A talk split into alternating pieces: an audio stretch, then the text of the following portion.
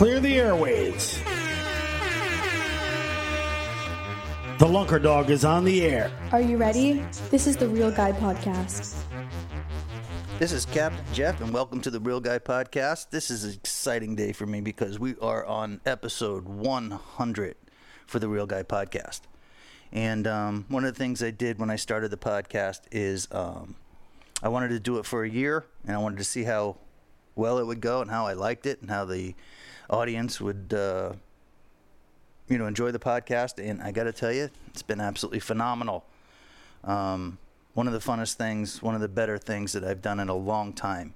So thanks for uh, tuning in to the Real Guy podcast. Let me get the sponsors out of the way. This week, big week for the boatyard in Fort Lauderdale. They're going to reopen after this COVID crap. The small business guy in Fort Lauderdale will be able to reopen. So make sure you get a chance to go by the boatyard in Fort Lauderdale. You can go by boat or you can go by car. Nice place. You won't be disappointed. Also, Waypoint TV. Um, Waypoint TV hosts all the uh, podcast episodes. Big fan of Waypoint TV. And our newest sponsor, Kettle and Fire. Uh, Kettle and Fire makes bone broth, makes classic soups, keto soups. And if you're into a healthy gut, if you're into more of a healthy lifestyle, if you're one of these people that are looking for healthy alternatives, Kettle and Fire is for you. You can get a 15% discount. All you have to do is use the promo code WAYPOINT. So thanks, Kettle and Fire, for being part of the show. And um, order something from Kettle and Fire if you're into that kind of stuff. 15% off, and all you have to do is use the promo code WAYPOINT. Um, and the last thing, uh, before we get started, in the 100th episode of the Real Guy Podcast, is um, give us some ratings and reviews on Apple. Um, those ratings and reviews go a long way, and um, if we're going to compete in the podcast world, right now anyway, that's the way to get it done. If you like the podcast, give us a five star rating and give us a good review, and it goes an awful long way. Now, today being the 100th episode, it also is going to be the last episode in the Mentor series. And um, today's episode's about my dad. It's about my old man. He was a special person, and he still is. And um, thanks to him, I've been able to really excel in the fishing world. I look at it a totally different way, and um, this episode is going to be about my old man. See, in the mid 70s, I think it was 1975, maybe, um, my old man was basically a workaholic up in the Boston, New England area, and he had a chain of dry cleaning stores. And he basically woke up every day and was a slave to the dry cleaning chain. But it was, you know, it, it made a lot of money, and uh, he was obsessed with it. And um, through a lot of hard work, you know, he made a lot of dough in the dry cleaning business, and um, bought his first Grady White in like 1975. And the reason they bought the Grady White is because um, my dad, being such a workaholic, um, my mom basically told him, he said, if we don't start doing things other than work, that she was going to leave him. She was going to go back to South Georgia. See, my mom was grew up in the country down there in South Georgia. Met my old man in Panama City. My old man was a Green Beret in the Army. And um, in Panama City, they were down there partying when he was on leave or whatever. And he met my mother, and uh, they hit it off. And uh, my mom moved up to Massachusetts with him, and um, basically took the ride with him through the dry cleaning business. But as my dad developed this crazy work schedule and was obsessed with the work, my mom gave him the ultimatum. Says we got to start doing something together. So back then, the YMCA was a big deal, and um, they met some people that were doing a dive class at the YMCA, getting their certification so they could scuba dive. So my mom thought that'd be the perfect release for for them. Maybe, you know, at least in the summertime when it warmed up and people were joining the outdoors out there in New England, that they would start scuba diving. So they did. And when they first started scuba diving, they would take the car around and find little coves and swim off the beach and see what they could see. And they started to collect Maine lobster, you know. And at that point, there was a lot of lobster out there. But they noticed that um, most of the lobster that they could access through the beaches were the smaller ones. And um, that inspired my dad to get his first boat. So he went out and he bought a, uh, I think it was a 28 foot Grady White or 26 foot Grady White, but it had a little cabin in it. And me and my brother and my sister and my mom would load up in the Grady White, and he got a slip down there at Cape Ann Marina. Cape Ann Marina in Gloucester the same marina that you see on the new Wicked Tuna show. I say new Wicked Tuna show. It's been around for like 10 years already, but still kind of new.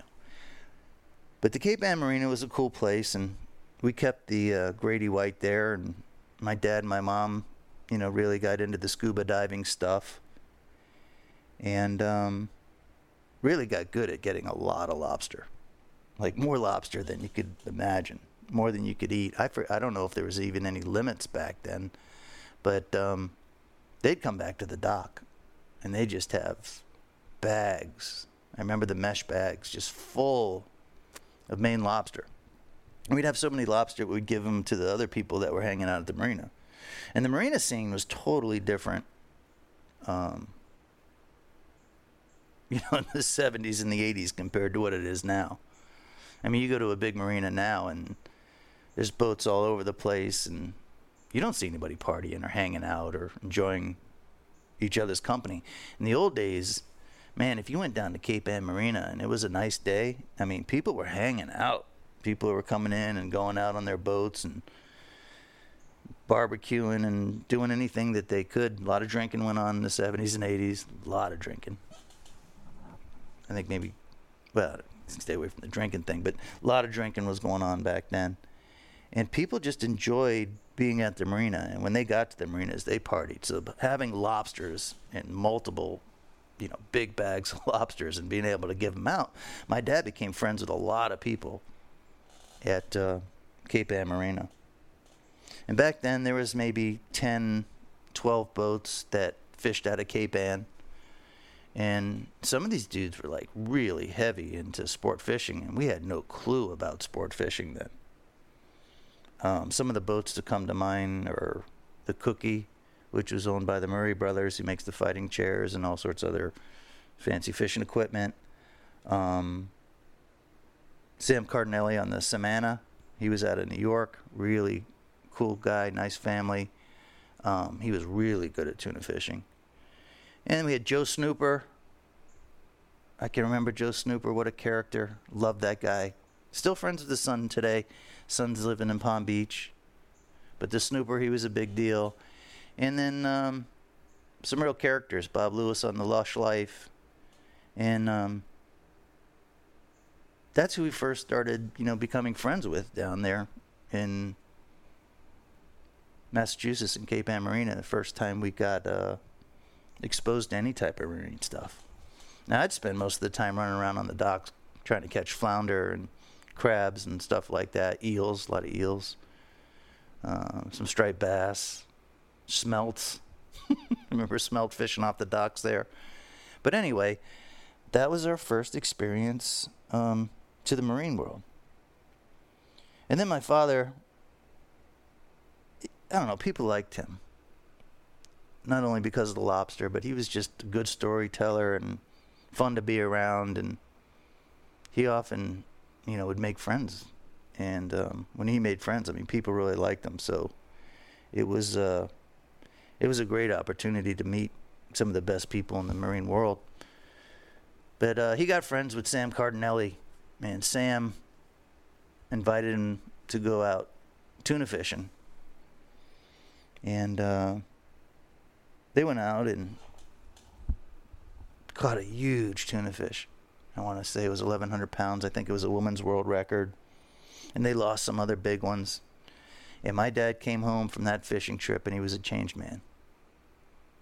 He wasn't thinking about diving and scuba diving and lobsters anymore. He's thinking about big bluefin tuna. So after that season at Cape Ann, my old man decided that uh, little Grady White that we'd camp out on was just not going to cut it. So he went out and he bought a sport fishing boat, 33 foot Concord. And back in those days, a 33 foot convertible boat with twin, and they get 454s in there, was a you know it was a decent sized boat. It wasn't the biggest boat in the marina. I mean, there were some you know 43 Vikings, and the Savannah I think was a 46 Andy Mortensen, and the Cookie I think had a Viking back then, or I can't remember exactly, but it was uh, maybe 45 feet. So having a 33 foot uh, convertible, you know, it's a pretty decent sized boat in the Cape Ann days and the late 70s. And he bought that boat because he wanted to get that bluefin tuna rush. So he came home after fishing with Sam and was telling the stories and telling me about the boats he was going to try to buy and he found his boat and the very next season we're down there at Cape Ann and he don't know nothing about fishing. I mean nothing. Me and my mom were fishing experts compared to him. We would go down to the mill pond and catch sunfish and pickerel and crap like that and catfish. And my old man didn't even know how to bait a hook. But he was searching for that adrenaline rush that he got with Sam Cardinelli when they caught those big fish the year before. So there was no stopping him. And if you knew my dad, you knew that he was had a drive to him. Once he got something in his mind, his drive was so powerful. Hence being a workaholic. Hence being like an anal nut, like everything had to be perfect all the time. So when he got into sport fishing, um, of course, he tried to include the family. And the family would go out with him on nicer days and stuff like that. But up in New England, you know, there's a lot of days you fish when it's real shitty out. And mom and my brother, my sister, you know, they weren't quite into fishing every single day and going out no matter what. But I loved it. I thought it was great. So as my dad learned how to sport fish, I was his fishing partner. So I learned right alongside with with with my, my old man Joe, Joe Maggio. So Joe and I we learned fishing together and we started learning from the fleet at the Cape Ann Marina. And learning from those guys who were some of the best dudes in the industry or the best dudes in the game, we immediately started to try to achieve things to be on their level. So there was no like working our way up the ladder. It's like we started fishing and we were fishing for 900 pound tunas. We didn't start with flounders and codfish and bluefish and stripers and then work our way up to the big game fish. The way my dad thought, it was all or nothing. He wanted to get those big game fish. So as he learned the game fish world and he learned how to catch big tuna, I learned right along with him, step by step, from nothing, from not knowing anything about fishing or the ocean. I started with him, and they'll call it 1977, 1978. I was approximately, you know, nine, ten years old. But on those rough days, you know, I had no problem being on the boat. All the hard work that it took to catch these big fish, I couldn't wait to do it. I was totally intrigued by learning the game. And I was doing this ass to ass partners with my dad. Now, he had a couple good friends up in New England um, that he fished with. You know, Mickey Fayola, another guy, George Markarian. I still fish with Mickey's son today. I take him out here. We make it a point to do a fishing trip at least once a year together. And um, those are my dad's fishing buddies up in New England. Now they like to go, and they helped the best they could. But they were not infatuated by the whole thing. They didn't have the same passion my old man had for the whole thing.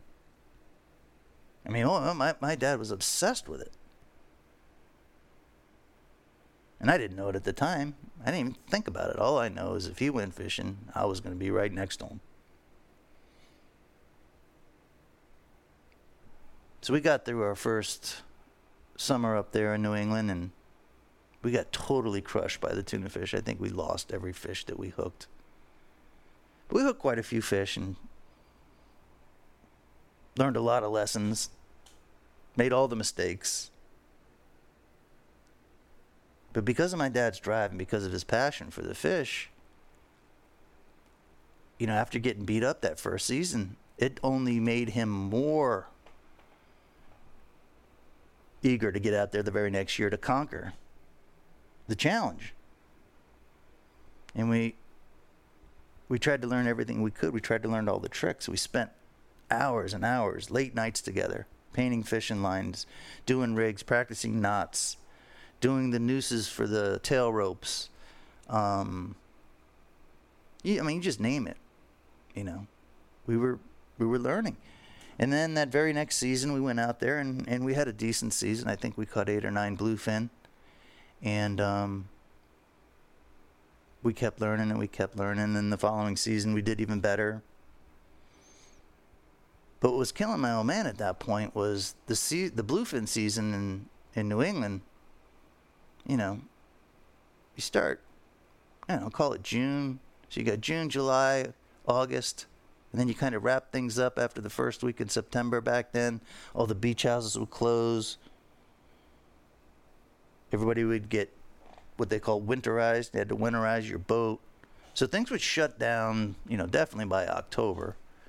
And then you'd sit there and wait until the following May to get your boat out of storage to get your season in again. So this was driving my dad crazy.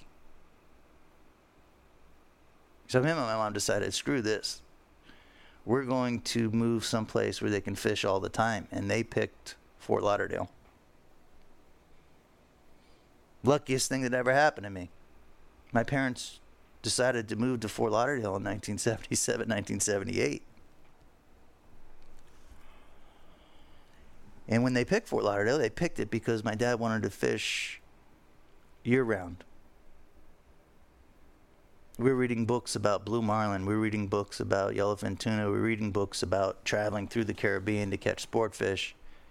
We were reading books, anything that we could come up. We watch any TV show we could find. We do it together. We talk about it. We into all the fishing magazines.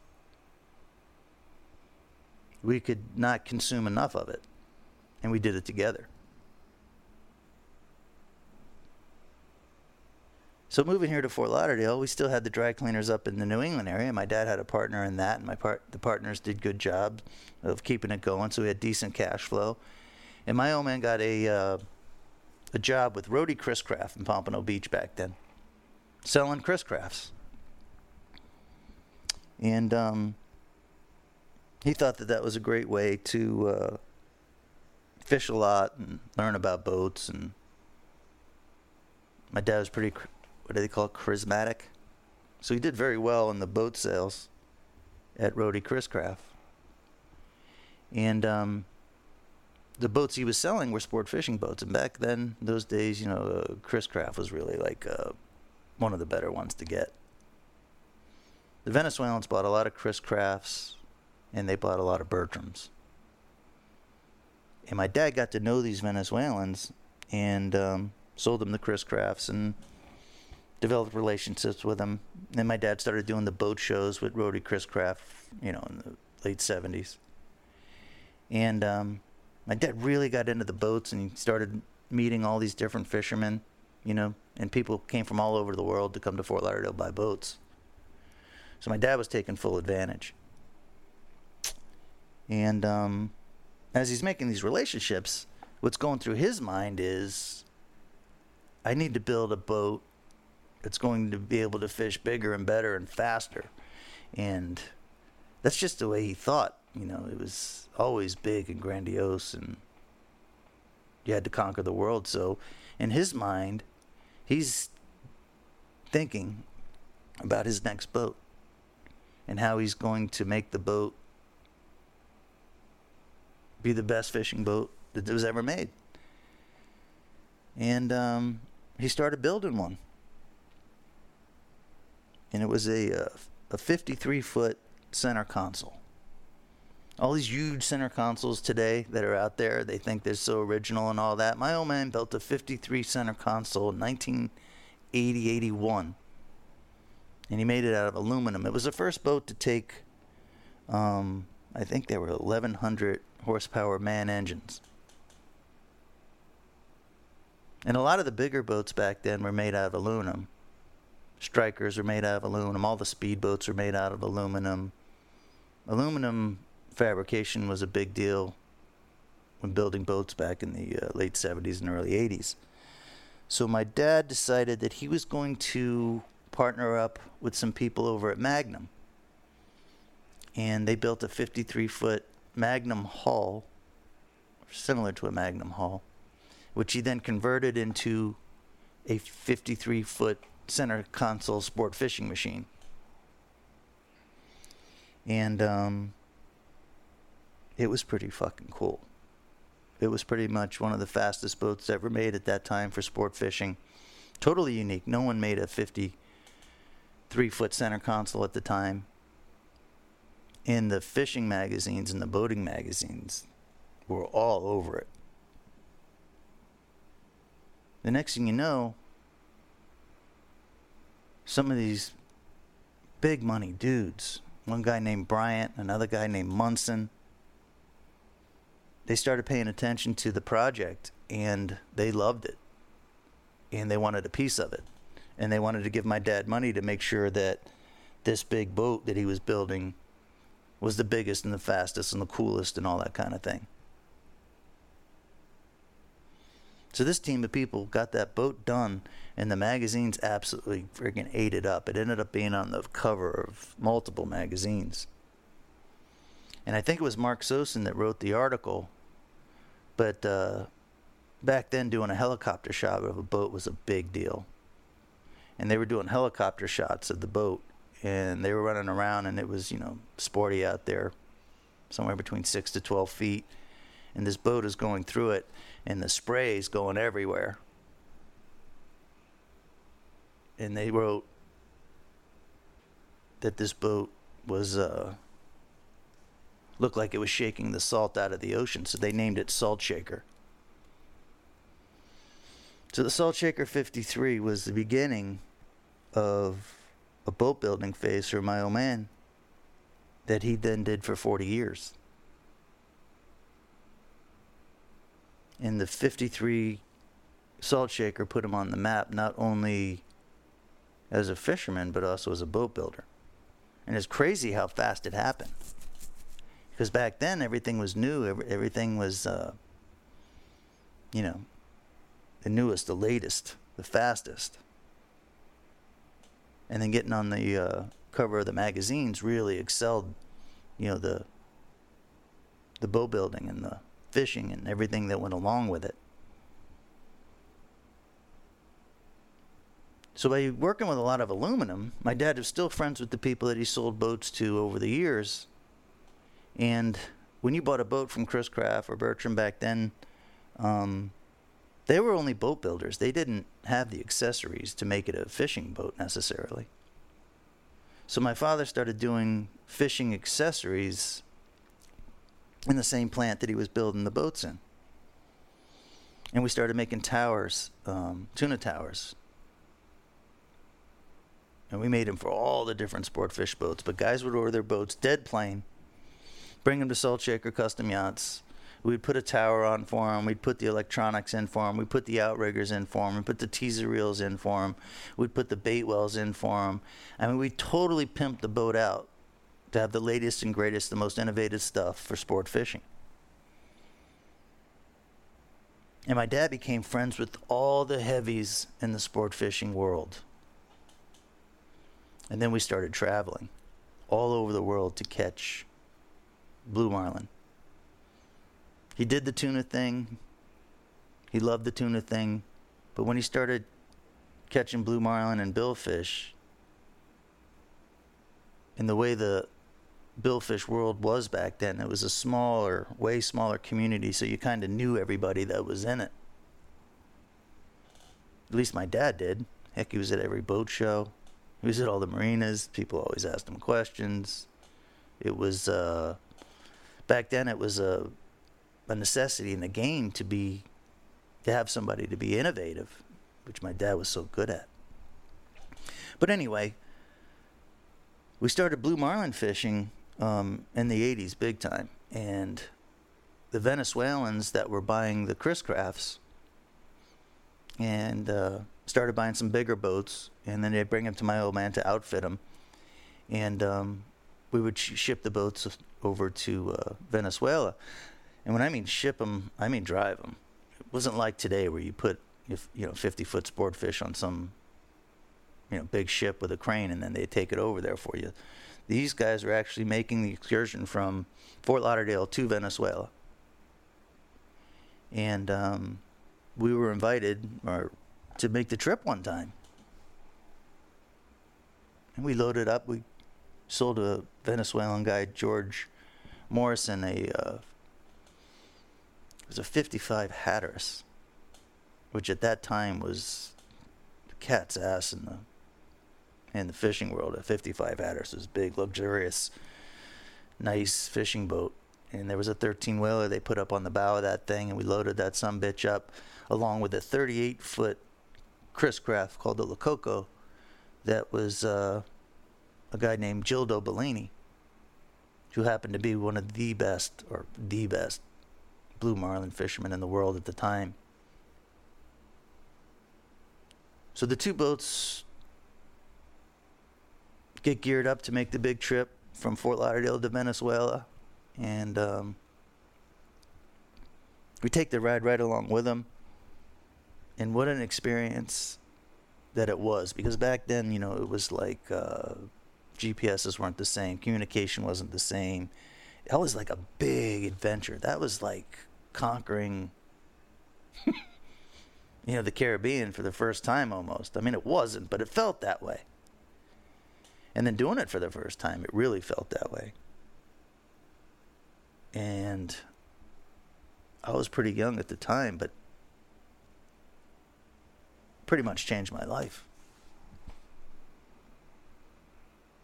So not only did um, we make those excursions through the Caribbean to get to Venezuela, in Venezuela was a group of guys that were really into marlin fishing. And I mean talking about marlin fishing, I mean like they they spoke about two things at the restaurants and the bars that we hung out in Venezuela. They talked about baseball. God, they were into baseball. And then they talked about the different guys that were marlin fishing. And my dad was good friends with these dudes. And my dad started competing in the world tournaments with these guys to catch blue marlin. And back then there was a um, organization called the ILTA, the International Light Tackle Association. And you would compete in these tournaments with line classes. You could fish, you know, 8, 12, uh, 15, 30 pound, 50 pound line, and then you would win according to the line classes and the how many fish you caught and that kind of thing. So, um, very competitive. And the Venezuelans were friggin' awesome at it. And Venezuela at the time was thriving. Their economy was one of the best in the world. And these dudes out of Caracas that were really into fishing were taking full advantage. And uh, they were fishing a lot. My dad became really good friends with Jill Bellini. Gildo at the time was like walking around with uh, Tom Brady or something. When you rolled around anywhere in the Caribbean, Puerto Rico, Curacao, uh, Dominican Republic, the Bahamas, if you were with Gildo Bellini, people recognized. They were like, man, that's that marlin fisherman. And Gildo had probably half the records at the time and was always a contender in the ILTA and was just the leader in the sport. And my dad and him became very close. And we started fishing in the ILTA with him and the Venezuelan team. And we entered all sorts of tournaments. And most of the time, I was just there. I wasn't part of the tournament. But every once in a while, um, there was junior categories. And it was important for me to be on the boat because you could win the junior category. And there wasn't, you know, it was kind of unfair because there wasn't that many juniors in the tournaments. But it was something they did. And that's how I was able to be a part of it. But as my dad was learning about marlin fishing and learning from the best people in the entire world at the time, I was with him all the time. I was just a monkey on his back. I was like, I would not, not be there. And because of that, he put me in the arena, in the arena with the best people in the world. I mean, one time we left Pompano Beach and we loaded up in this Sabreliner airplane. I should say jet, which was a huge deal back then. And I believe the guy Joe Munson owned the jet, either Munson or Bryant, but both these guys were loaded. And um, they were into the sport fishing. So it was Munson and Bryant, Tom Green, Mark Sosin, my dad, myself, and I can't remember who the other dudes were that were in that jet that we went over to Venezuela and to fish the World Tournament. I think Sosin was there. Yeah, Sosin was there because he wrote about it.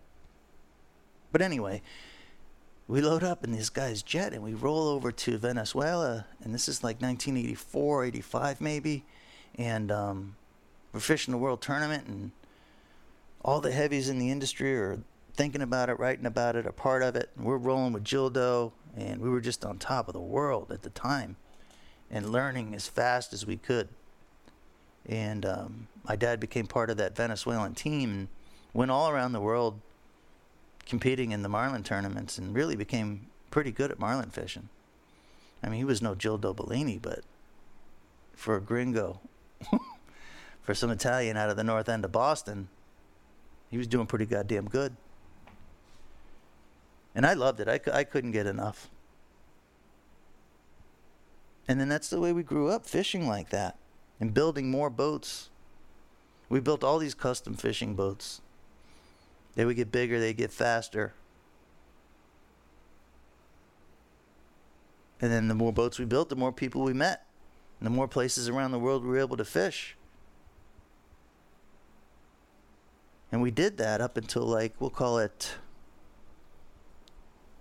1995.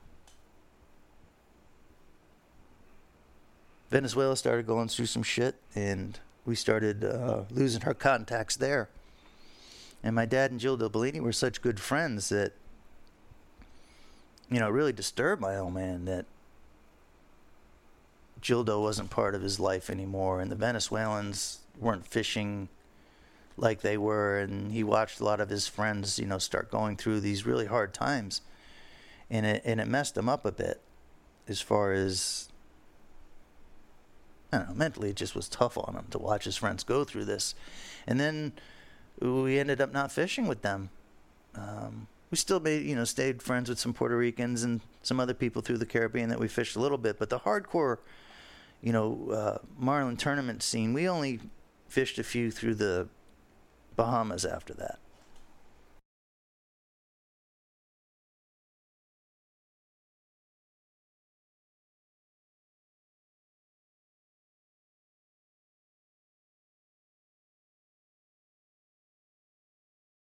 More time at Treasure Cay.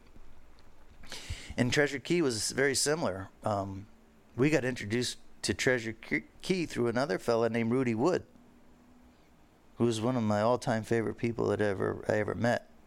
Rudy Wood was this white Jamaican dude, and he'd been over in Treasure Cay. I want to say since like the '60s or something like that, and he bought a 25 foot Mako and brought it to Salt Shaker for us to pimp it out for fishing.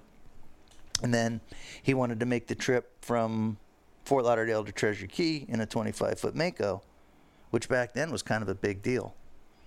Back then, you know, your your engines were like Johnson V8s that burnt like two gallons a mile or something, and um, just horrible efficiency. So to make it with a 25 foot boat, first thing you do is you go from Fort Lauderdale to uh, West End, which is about 80 miles. And you were basically out of full out of fuel when you got there.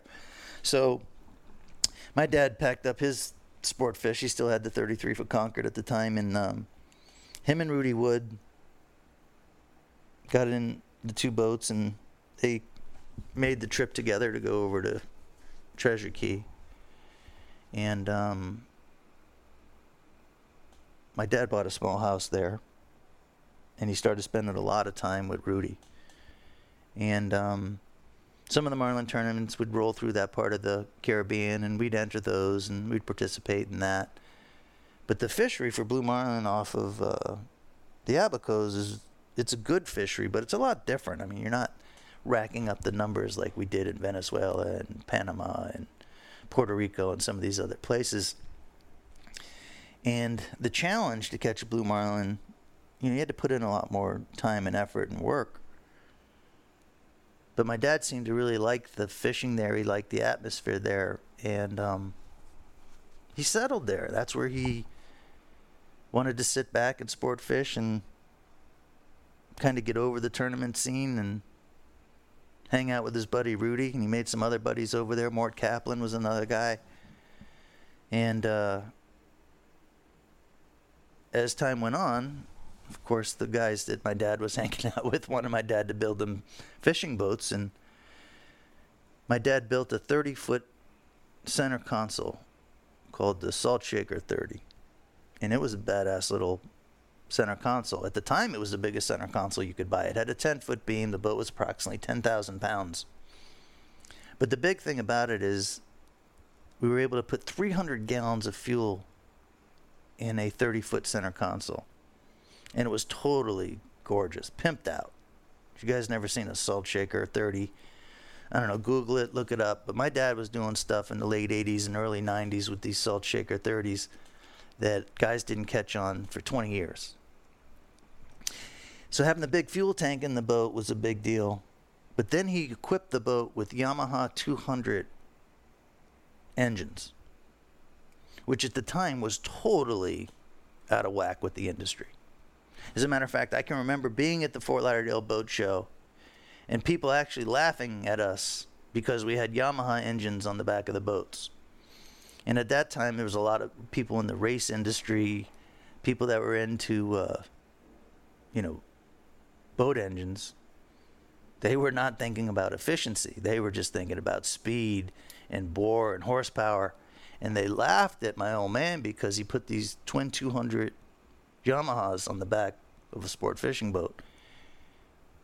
And I can remember them calling them rice burners and saying that boat's never going to get out of its own way. It's going to take you 10 minutes to get on plane, all this stuff. But the old man was did the calculations and he was pretty tight with the Japanese engineers over at Yamaha and they put these 200s on a on the salt shaker and the boat could cruise at like 32 miles an hour. Had a top end of you know like 45 which was a big deal in those days. But more importantly we could take that boat from our house in fort lauderdale to our house in treasure cay which was a 200 mile run. And we could get there and we could still have 100 gallons of fuel in the in the boat which was huge back then because when you got to treasure Cay or you got to the abacos you weren't even sure you were going to be able to get fuel when you got there I mean, I can remember waiting at the Treasure Cay Marina. I can remember waiting at Bimini. I can remember waiting at a lot of places for the fuel barge to get there because everybody was stuck because there was no fuel. And that's the way you'd roll around the Bahamas. When you got there, there wasn't telephones and stuff where you could call around and get information. You showed up and you got the hand you were dealt. So to have a boat that could go from our house to Fort Lauderdale to our house in Treasure Cay, again was state of the art and that was the beginning of the big giant center console craze that you guys see now with all the intrepids and SeaVees and contenders and the different you know yellowfins and all that. Those things were all modeled after the original salt shaker 30 people will argue with you but people don't know what the hell they're talking about People that lived it, people that were here in Fort Lauderdale, people that watched boats get made and get used and displayed at the boat shows, no. But those people are old school at this time. So the Salt Shaker 30 changed everything. Originally, my dad was making the boat for himself so he could make the trip. And then these guys that had a lot of dough, like Rudy and Mort and stuff, they're like, man, Joe, that's a nice boat. And then we never actually even ended up getting to own a Salt Shaker 30 because my dad was a freak about building them. He'd build every single one with him and a small crew. And he wanted to know every little detail about every boat. And he learned this crap through Roy Merritt, who used to be neighbors with in Pompano. The details and making the boat perfect and to balance the right weights, horsepower distribution was everything. So these dudes that had dough, by the time my dad would finish building the boat, would offer him such a huge amount of money for these salt shaker 30s that he would just, you know, he would sell them and he'd start to build another one. And this went on, the Salt Shaker 30 went on for over 30 years, where he built one boat a month for over 30 years of these Salt Shaker 30s. And then, of course, it changed the industry. Totally changed the industry. As you can see, Yamahas are now a staple in the in, in the industry, where they used to be not known. Getting the longevity in the traveling through the Caribbean on center console boats is the norm now. When my dad started doing it in the friggin' early 80s and mid 80s, it was unheard of to take small boats like that through the Caribbean. But my dad was an innovator, man. And he was so into fishing. And what he did for me, because I learned step by step all the way through, was never part not part of my life. But what he did for me is he threw me in the biggest arenas in the fishing world at such a young age. And the way I grew up thinking about fishing and sport fishing was totally unique. I mean, there was a few kids out there that had the same experience, but not many. And my dad put me in the arena to fish with the best dudes in the world, some of the most respected fishermen even today. Frank Johnson from Moldcraft was a good friend of his. George Poveromo was a good friend of his for years. My dad knew George Poveromo when he was a teenager. And he put me in the arena with all these people, and it became the norm. It became the norm to be the best fisherman and the most innovative, and to go to the most unique places and fish with the most unique people in the world. It was a norm. I can't thank my dad enough for that. He put me on a level at a freaking high at a, at a, at a young age that some will never even think about achieving. And his work ethic was second to none. My dad would work at whatever was on his mind. He gave it a hundred percent and exhausted himself on the effort. Now I wasn't that much into the boat building stuff. I was just into the fishing. So I took that quality and applied it more to fishing than anything else.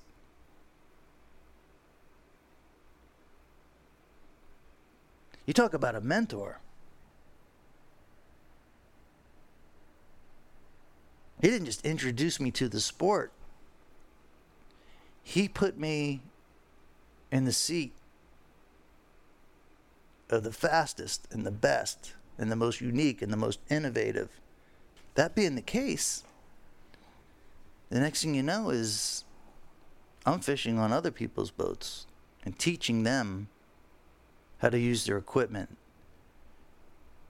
how to rig baits, drags, leaders, knots.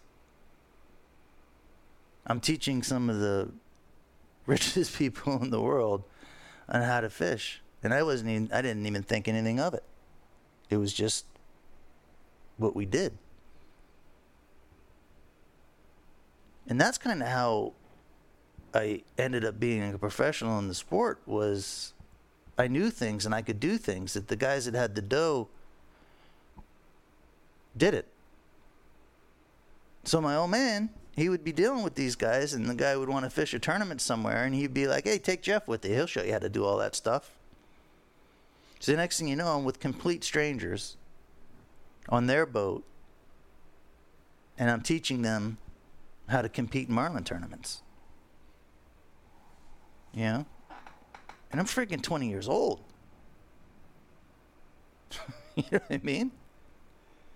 And I'm I'm put in a position that most 20 year olds, you know, didn't even know of, never mind be put in there. And my dad would do it with me over and over and over again. And he would just keep throwing me in the arena with these guys that had the money, they had the drive, they wanted to catch fish. And then at a very young age, I was able to have a relationship with people that were twice my age, that a lot of people are intimidated by. And I was perfectly comfortable in the arena. That's something that most mentors could never do. You can teach people and you can do things, you can be a mentor, but being thrown in the arena and having to compete and having to perform constantly is something that my father did for me. I don't know if he knew he was doing it on purpose at the time. But the value in it was unbelievable. I could sit down at a table with people twice my age and feel perfectly comfortable. And we could have conversations with people that had more money than anybody else, people that had more, um, what do you call it, drive to do these fishing excursions than anybody else. And I could sit there and I could have conversations with them, and it would go back and forth until we basically fell asleep. I mean, we would sit around in places like Walker's Cay. I can remember sitting at the Panama Yacht Club in Panama City, in not Panama, Florida, but Panama, Panama and I'm hanging with Max Ferrari and what was the other guy's name? I want to say his name was George, but these dudes basically ran the yacht club and were the fishermen at the yacht club in Panama, and we hung out like we were friends. These guys were all twice my age. But like I said, my dad put me in that arena over and over and over again. I tried to take advantage. I loved it. I don't know if I was trying to take advantage or I was just, you know, just rolling with it, but I could not get enough of it.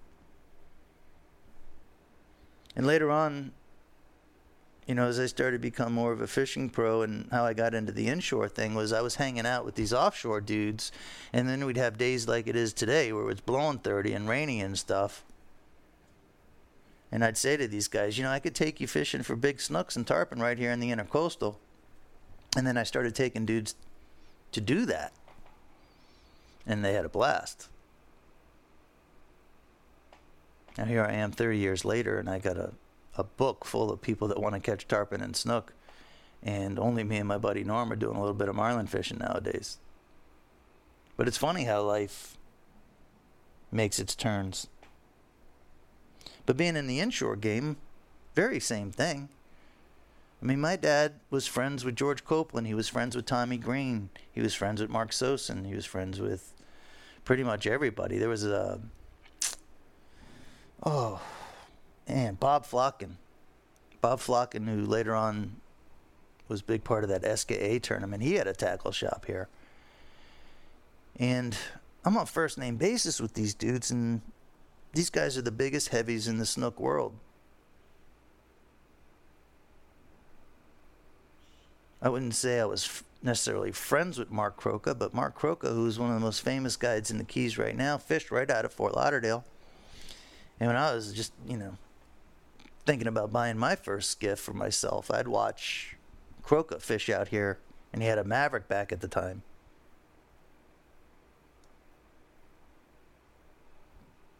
So, growing up in this inshore fishing world, was a natural development for being an inshore guide. And then to be a, a guide and know how to compete at like a crazy high level, I learned it all from my old man. But probably the most important thing that I ever learned from my dad was your relationships with people. You don't have to be their best friend or their best buddies all the time. Of course, you you have some of those. But you want to have a work ethic and you want to be able to perform at a level where they look at you and they respect you. My dad also taught me that it's important to have a good time with your competitors. Guys that you were in complete competition with, for the most part, were our friends. And that lesson there is valuable. Probably one of the most valuable things that I've ever learned. The camaraderie my dad built with some of the biggest heavies in the fishing world was the key to longevity. It was the key to progress. It was the key to enjoyment. It was being part of something that you enjoyed. It wasn't just a business, it was a fishing life.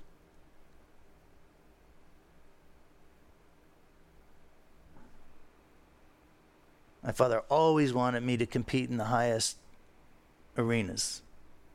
He encouraged me to go to St. Thomas Aquinas to play football. He encouraged me to play Division 1 in college. He encouraged me to get into business. He taught me that you can can, can, can, can compete with anybody if you give it 100% and you go in with the right mindset and you give it your all. I learned firsthand from the best of the best of that. And how lucky am I for that to be my old man? Mentorship at its finest, companionship at its finest. He taught me how to love the sport. He taught me how to love the people. He taught me how to love the world that we were in. I'll never be able to thank him enough for it. It was mentorship. It was mentorship at its finest. I hope you guys enjoyed the mentorship series. I could probably have done a couple more, but I wanted the 100th recording on the Real Guy podcast, on the Lunker Dogs Real Guy show, to be something different, to be something special, and to be a tribute to the guy that led the way for me. I hope you enjoyed. Hope you enjoyed because I did. Just thinking about it. Thanks for tuning into the Real Guy Podcast. This is a podcast for real guys by real guys. And that's a wrap on the mentorship series. That's our 100th episode. And I'm excited. I'm proud that we got to 100. And I'm ready to do 100 more.